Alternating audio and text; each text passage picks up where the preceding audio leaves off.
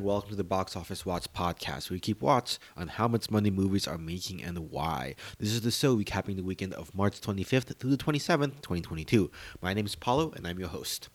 Hope everyone is doing well out there. It's the day after the Oscars as I write this script, and boy, is there a lot to go over there.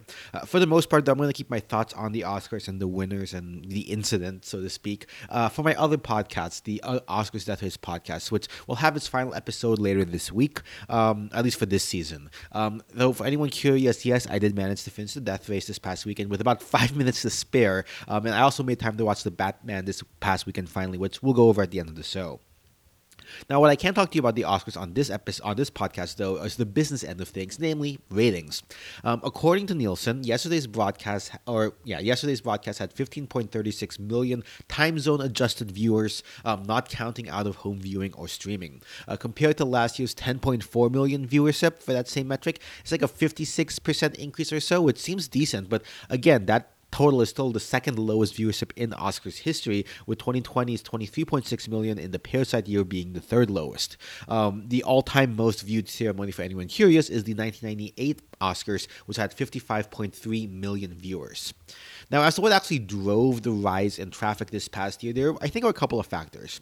There had been controversy leading up to the Oscars that eight of the 23 categories would be pre-taped and spliced into the broadcast in an effort to make the show "quote unquote" more appealing to a mainstream audience, which is what ABC desperately wants. I mean, who else is going to be watching those Hulu ads if they keep, they keep on playing during the show?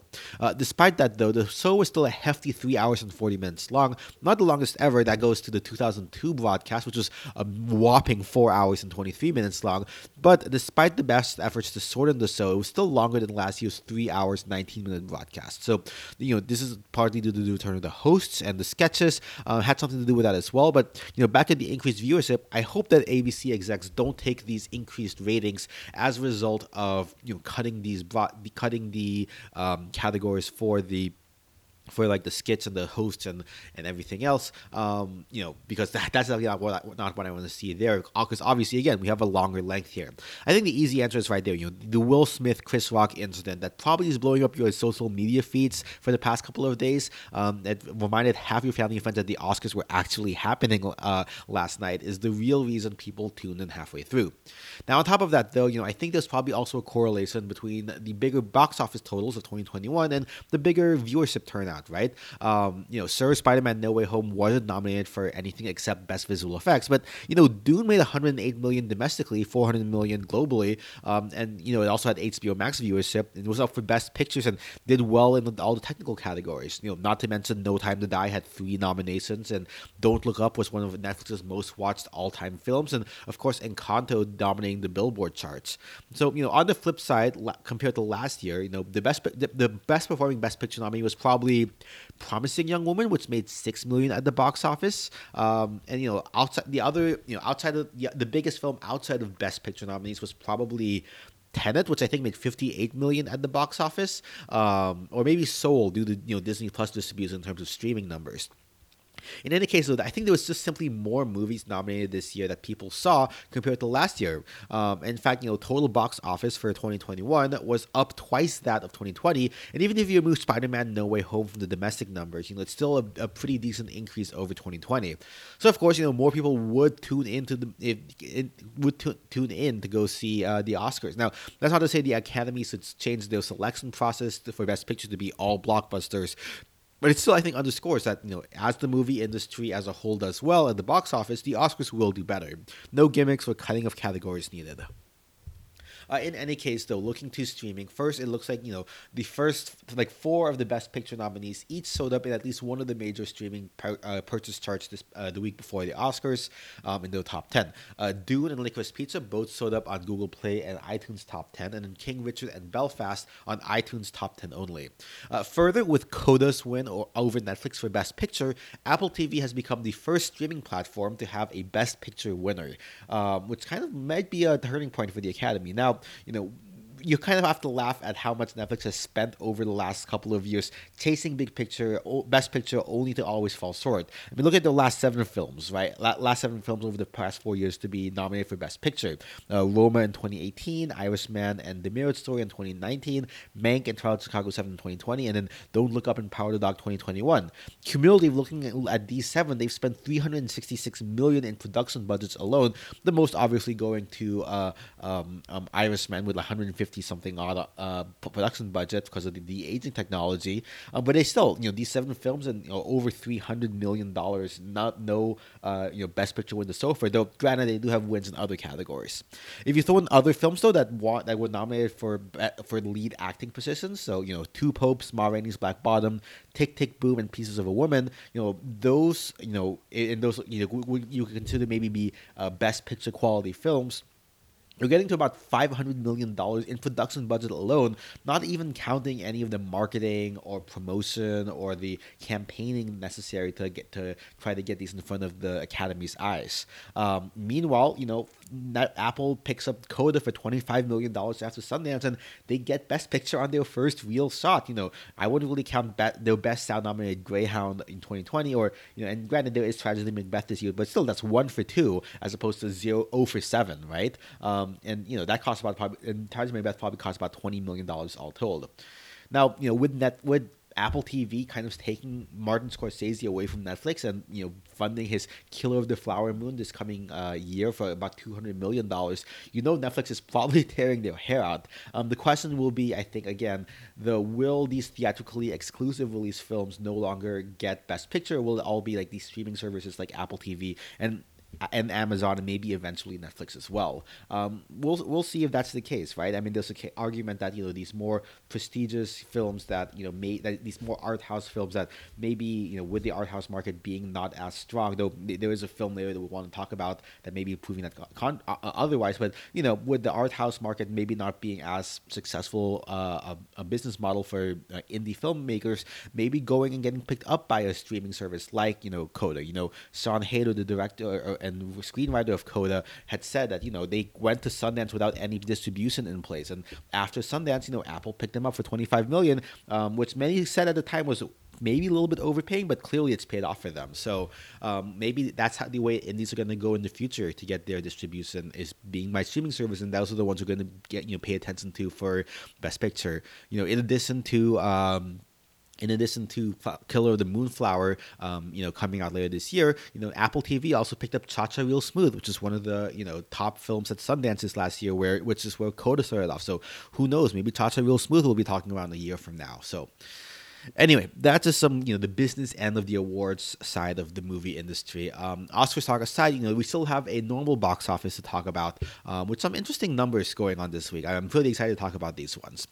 So, you know, in first place, we have a new film. This is Paramount's adventure action comedy film, The Lost City, starring Sandra Bullock and Channing Tatum, featuring Daniel Radcliffe and Brad Pitt. Uh, it opened in 4,253 theaters to $30.4 million for a per theater average of $7,160. Pretty much in line with expectations from box office pros of $30 million opening. Now, this is, has a 75% from critics on Rotten Tomato and a B plus on CinemaScore. So this one, well, I think will probably leg out to maybe a 3x multiplier, which is with good word of mouth mouth, putting at about $90 million or so for its domestic run, which is pretty solid when you consider the $74 million production budget on this and not even including any international numbers. Um, it's open in 16 smaller markets right now for about 3.7 million overseas, should do a little bit wider as the bigger markets open up. Uh, in second place, the Batman dropped 44% in its fourth weekend to $20.4 million in 3,967 theaters per theater average of 5,161, running domestic total of $331.9 million. That pushes it past the final total of Batman vs. Superman, uh, which is $330 million total.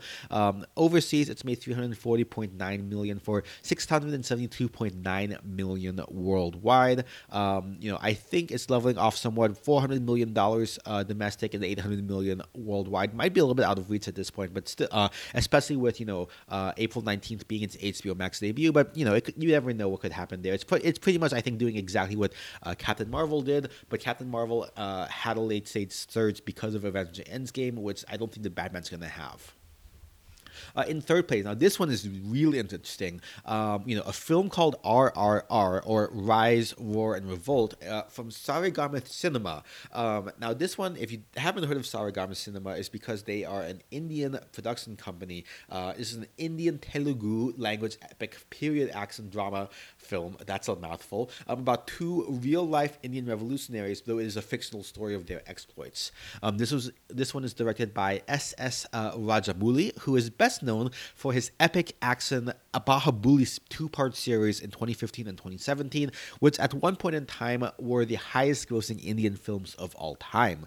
Uh, this one is a hefty one at about three hours long, like Bahubali, um, but it was made on a 72 million dollar U.S. dollar production budget. Um, initially, it was set to release in India back in 2020, but Obviously, the pandemic delayed that um, until this past weekend, where it actually was the number one film at the global box office, making 66 million US dollars worldwide, um, over the Batman's 45 million dollar globally and the Lost City's 35 million dollars. Uh, in any case, you know, here in the states, it opened in 1,200 theaters uh, for a 9.5 million dollar total at 7,917 per theater average, which is even higher than the Lost City. So well done indeed to that team over there. Um, I've heard that you know, this is one you definitely want to see in theaters, though apparently it's also going to be coming to streaming here in the States eventually. Uh, fourth place this week goes to week six of Uncharted from Sony, which made $5 million in 3,416 theaters per theater average of 1464 and a running domestic total of $133.5 million. Overseas, it's made 223.9 million uh, and 357.4 million worldwide to date.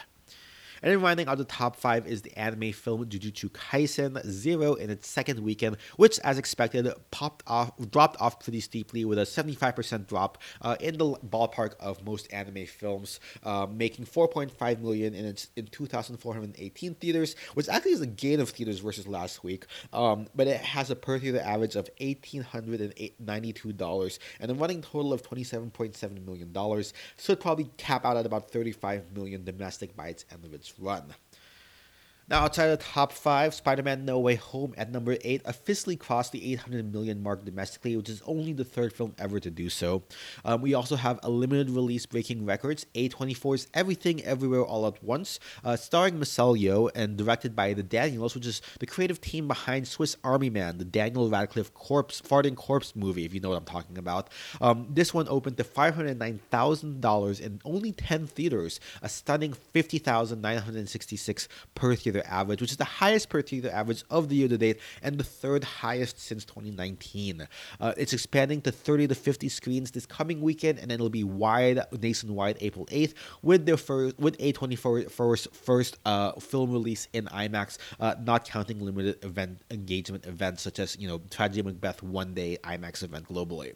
Uh, with a 97% critic score and an audience and also audience score on Rotten Tomatoes, this one should break out. I think. Um, you know, and then you know We'll also have some second weekend films from last week, which dropped off pretty steeply in the outside of the top 10. Nothing too exciting. A24's X dropped uh, 48% to $2.2 million. Um, Focus Features, the outfit dropped 62% to $568,000.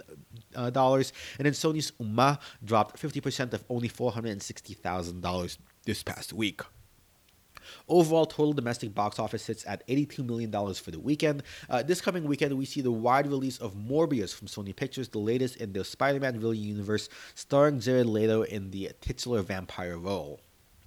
No reviews yet from Rotten Tomatoes, though uh, apparently they are going to be uh, the embargo is going to lift less than 24 hours before the premiere, which does not bode well um, based on rumors. Box Office Pros has a 40 to 50 million dollar opening, uh, though I suspect it'll probably be lower, and people might end up going to go see I don't know uh, everything everywhere all at once, and in which one of the 30 to 50 theaters, or more likely the Lost City.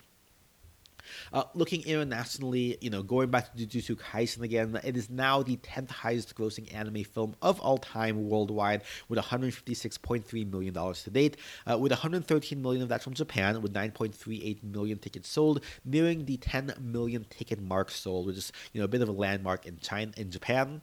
Uh, and going back to RRR from India, that $66 million total this past weekend puts it at number 13 of the all-time worldwide Indian box office. Um, Indian film box office, notably with most Western countries and those studios boycotting Russia uh, due to the Indian Russian geopolitical relationship, which I'm not really sure all the historical developments there. But suffice to say, you know, India is not boycotting Russia. Um, RRR actually opened in Russia with the widest opening of an Indian film in that country to date. Could not find an exact number of how much it made in the region, but it does add to the 3.8 million dollars in overseas markets outside of India and the U.S. that RRR made this weekend.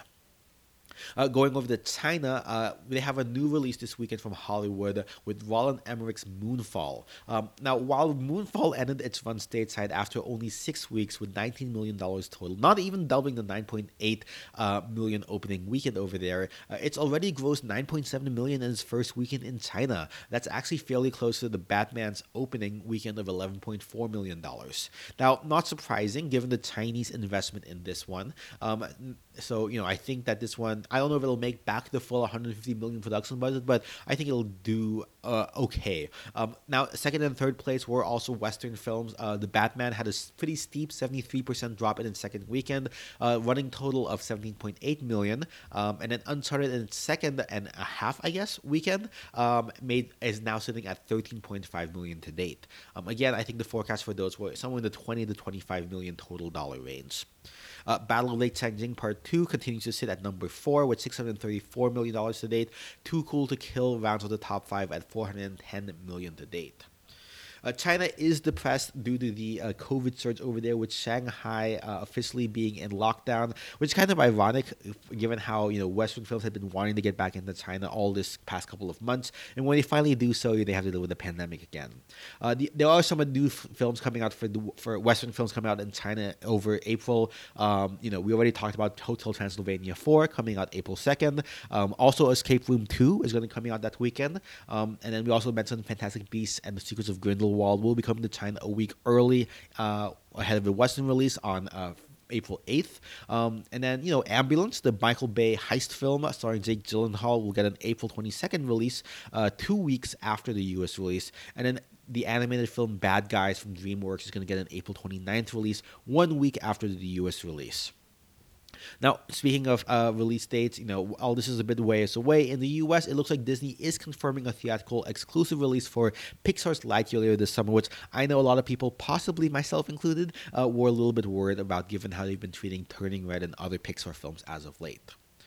Uh, fi- speaking of turning red in diverse films, you know, the final bit of news before going on to my thoughts on the Batman, uh, the 2022 Hollywood Diversity Report from UCLA researchers Darnell Hunt and Anna Christina Ramon found that six out of 10 of the top 10 films last year had a majority non white audience, including Spider Man No Way Home on opening weekend, um, as well as two of the top 10 streaming films, Vivo and Coming to America. Uh, in addition, eight of the top 10 theatrically released films featured casts that had at least a 30% minority. Um, overall, this kind of supports their hypothesis that more diverse films and more diverse movie going audiences are, are going to be the key to helping the box office continue to recover. With that, the final episode uh, segment of this episode will be the first in a while of what I've been watching now that Oscar season is over. Um, though I will say you definitely should go watch Drive My Car uh, if you haven't yet. But again, my thoughts on that on my other podcast. Um, this past Saturday, while my dog was getting his uh, his bath and haircut at the groomers, my wife and I went to go see the three-hour Batman film. Now, you know, obviously there's already been a lot said. You know, it's this is kind of like the best iteration of Batman as a detective. Um, I will say I do like Robert Pattinson as a Batman, um, though I think he is a better Batman than he is perhaps a Bruce Wayne. Perhaps um, definitely has the vibe of like a younger, kind of like newer Batman. You know, two years in, but not quite the grizzled veteran. Um, but yeah, he definitely. I mean, he definitely can be a Bruce Wayne, but he does kind. I my image of Bruce Wayne always has like a certain degree of charisma to him, um, which you know I think Robert Pattinson has charisma, but not in the same way I do expect a young playboy billionaire, whatever that he's supposed to be as his cover story. Um, showing here, um, the supporting cast is very excellent here. You know Jeffrey Wright as as uh, as uh, Commissioner Gordon, uh, Zoe Kravitz as Catwoman, Andy Serkis as Alfred, Paul Dano as the Riddler. I mean these are all really really well done. I think um, you know I part of speaking of, of Paul Dano as the Riddler, you know, there is a certain part of me that misses the more campy nature uh, of Batman villains from way back when. This is definitely a lot more of like a serious, you know, Nolan esque take on it, though not Snyder esque. Um, but I do also appreciate, you know, the noir elements, especially like you know early on when Pattinson is like um, narrating over the dark. Um, the dark elements. I, w- I would love to see perhaps maybe a Guillermo del Toro take uh, on uh, Batman, since you know he's really into the noir and kind of like the bizarre creature and and, and superheroes, super superhuman stuff. Um, I will say, kind of thematically, you know, they do. There is kind of an interesting tension here where they try to basically tackle issues of corruption and race and class. Um, you know, what does it mean for you know Bruce Will Bruce Wayne to be a, an orphan when really he's still essentially a billionaire, right? Um, and you know, definitely calling out of like you know the privileged white you know uh, um, you know corrupt individuals you know kind of ruling the city and so on, right? Like I think it, it's interesting that it, attempts to go. I don't know if it fully resolves uh, all of the questions around like what what should be done about all this, right? It's, and when it does, it tries to do it's very much tell, not so, uh, which I think is a little bit less effective thematically. I think. Um, I will also say, you know, it is definitely you definitely do start to feel the, the, two, the three hour length. I think my wife was was napping, uh, dozing off at certain parts of the film. Um, though apparently my parents, my dad, who usually dozes off at long films, apparently didn't. Um, I will say though, you know, there is one segment that you know it did lead to a pretty interesting, like pretty good chase scene, um, and really great visuals. Um, but you know. It, it did added on like maybe like 20 extra minutes to the film that was all predicated on plot wise uh, batman making a really fairly big mistake oversight that didn't really go anywhere kind of felt okay like what was the point of all that basically right um, so yeah i definitely feel like that um, it definitely felt a little bit long, you know, uh, for, for maybe like the very the, all through the beginning, right, and maybe like the and maybe like the last little bit, it, it was it was it was pretty well paced. I think it's like maybe like the the third quarter, I think, of the film maybe dragged on a little bit longer than it needed to, um, but still overall, I think I enjoyed the film, giving it overall a four out of five for sure. Uh, and I think that's a wrap for this episode. You know, shoot me ideas for what else I should be watching and covering via Box Office Watch Podcast at gmail.com or on Twitter at BO Watch Podcast. You find myself on Spotify, iTunes, Google Play. Make you subscribe or leave a review or just share it with a movie loving friend. Any of that helps. Consider supporting us over on Patreon. Uh, links to all that will be in our show notes. Numbers in the show come from the-numbers.com. Intro and outro music, Kevin MacLeod and off from music.io. Editing production by Ninja Boy Media. Until next time, this has been the Box Office Watch Podcast. And remember, or Watts Goes On.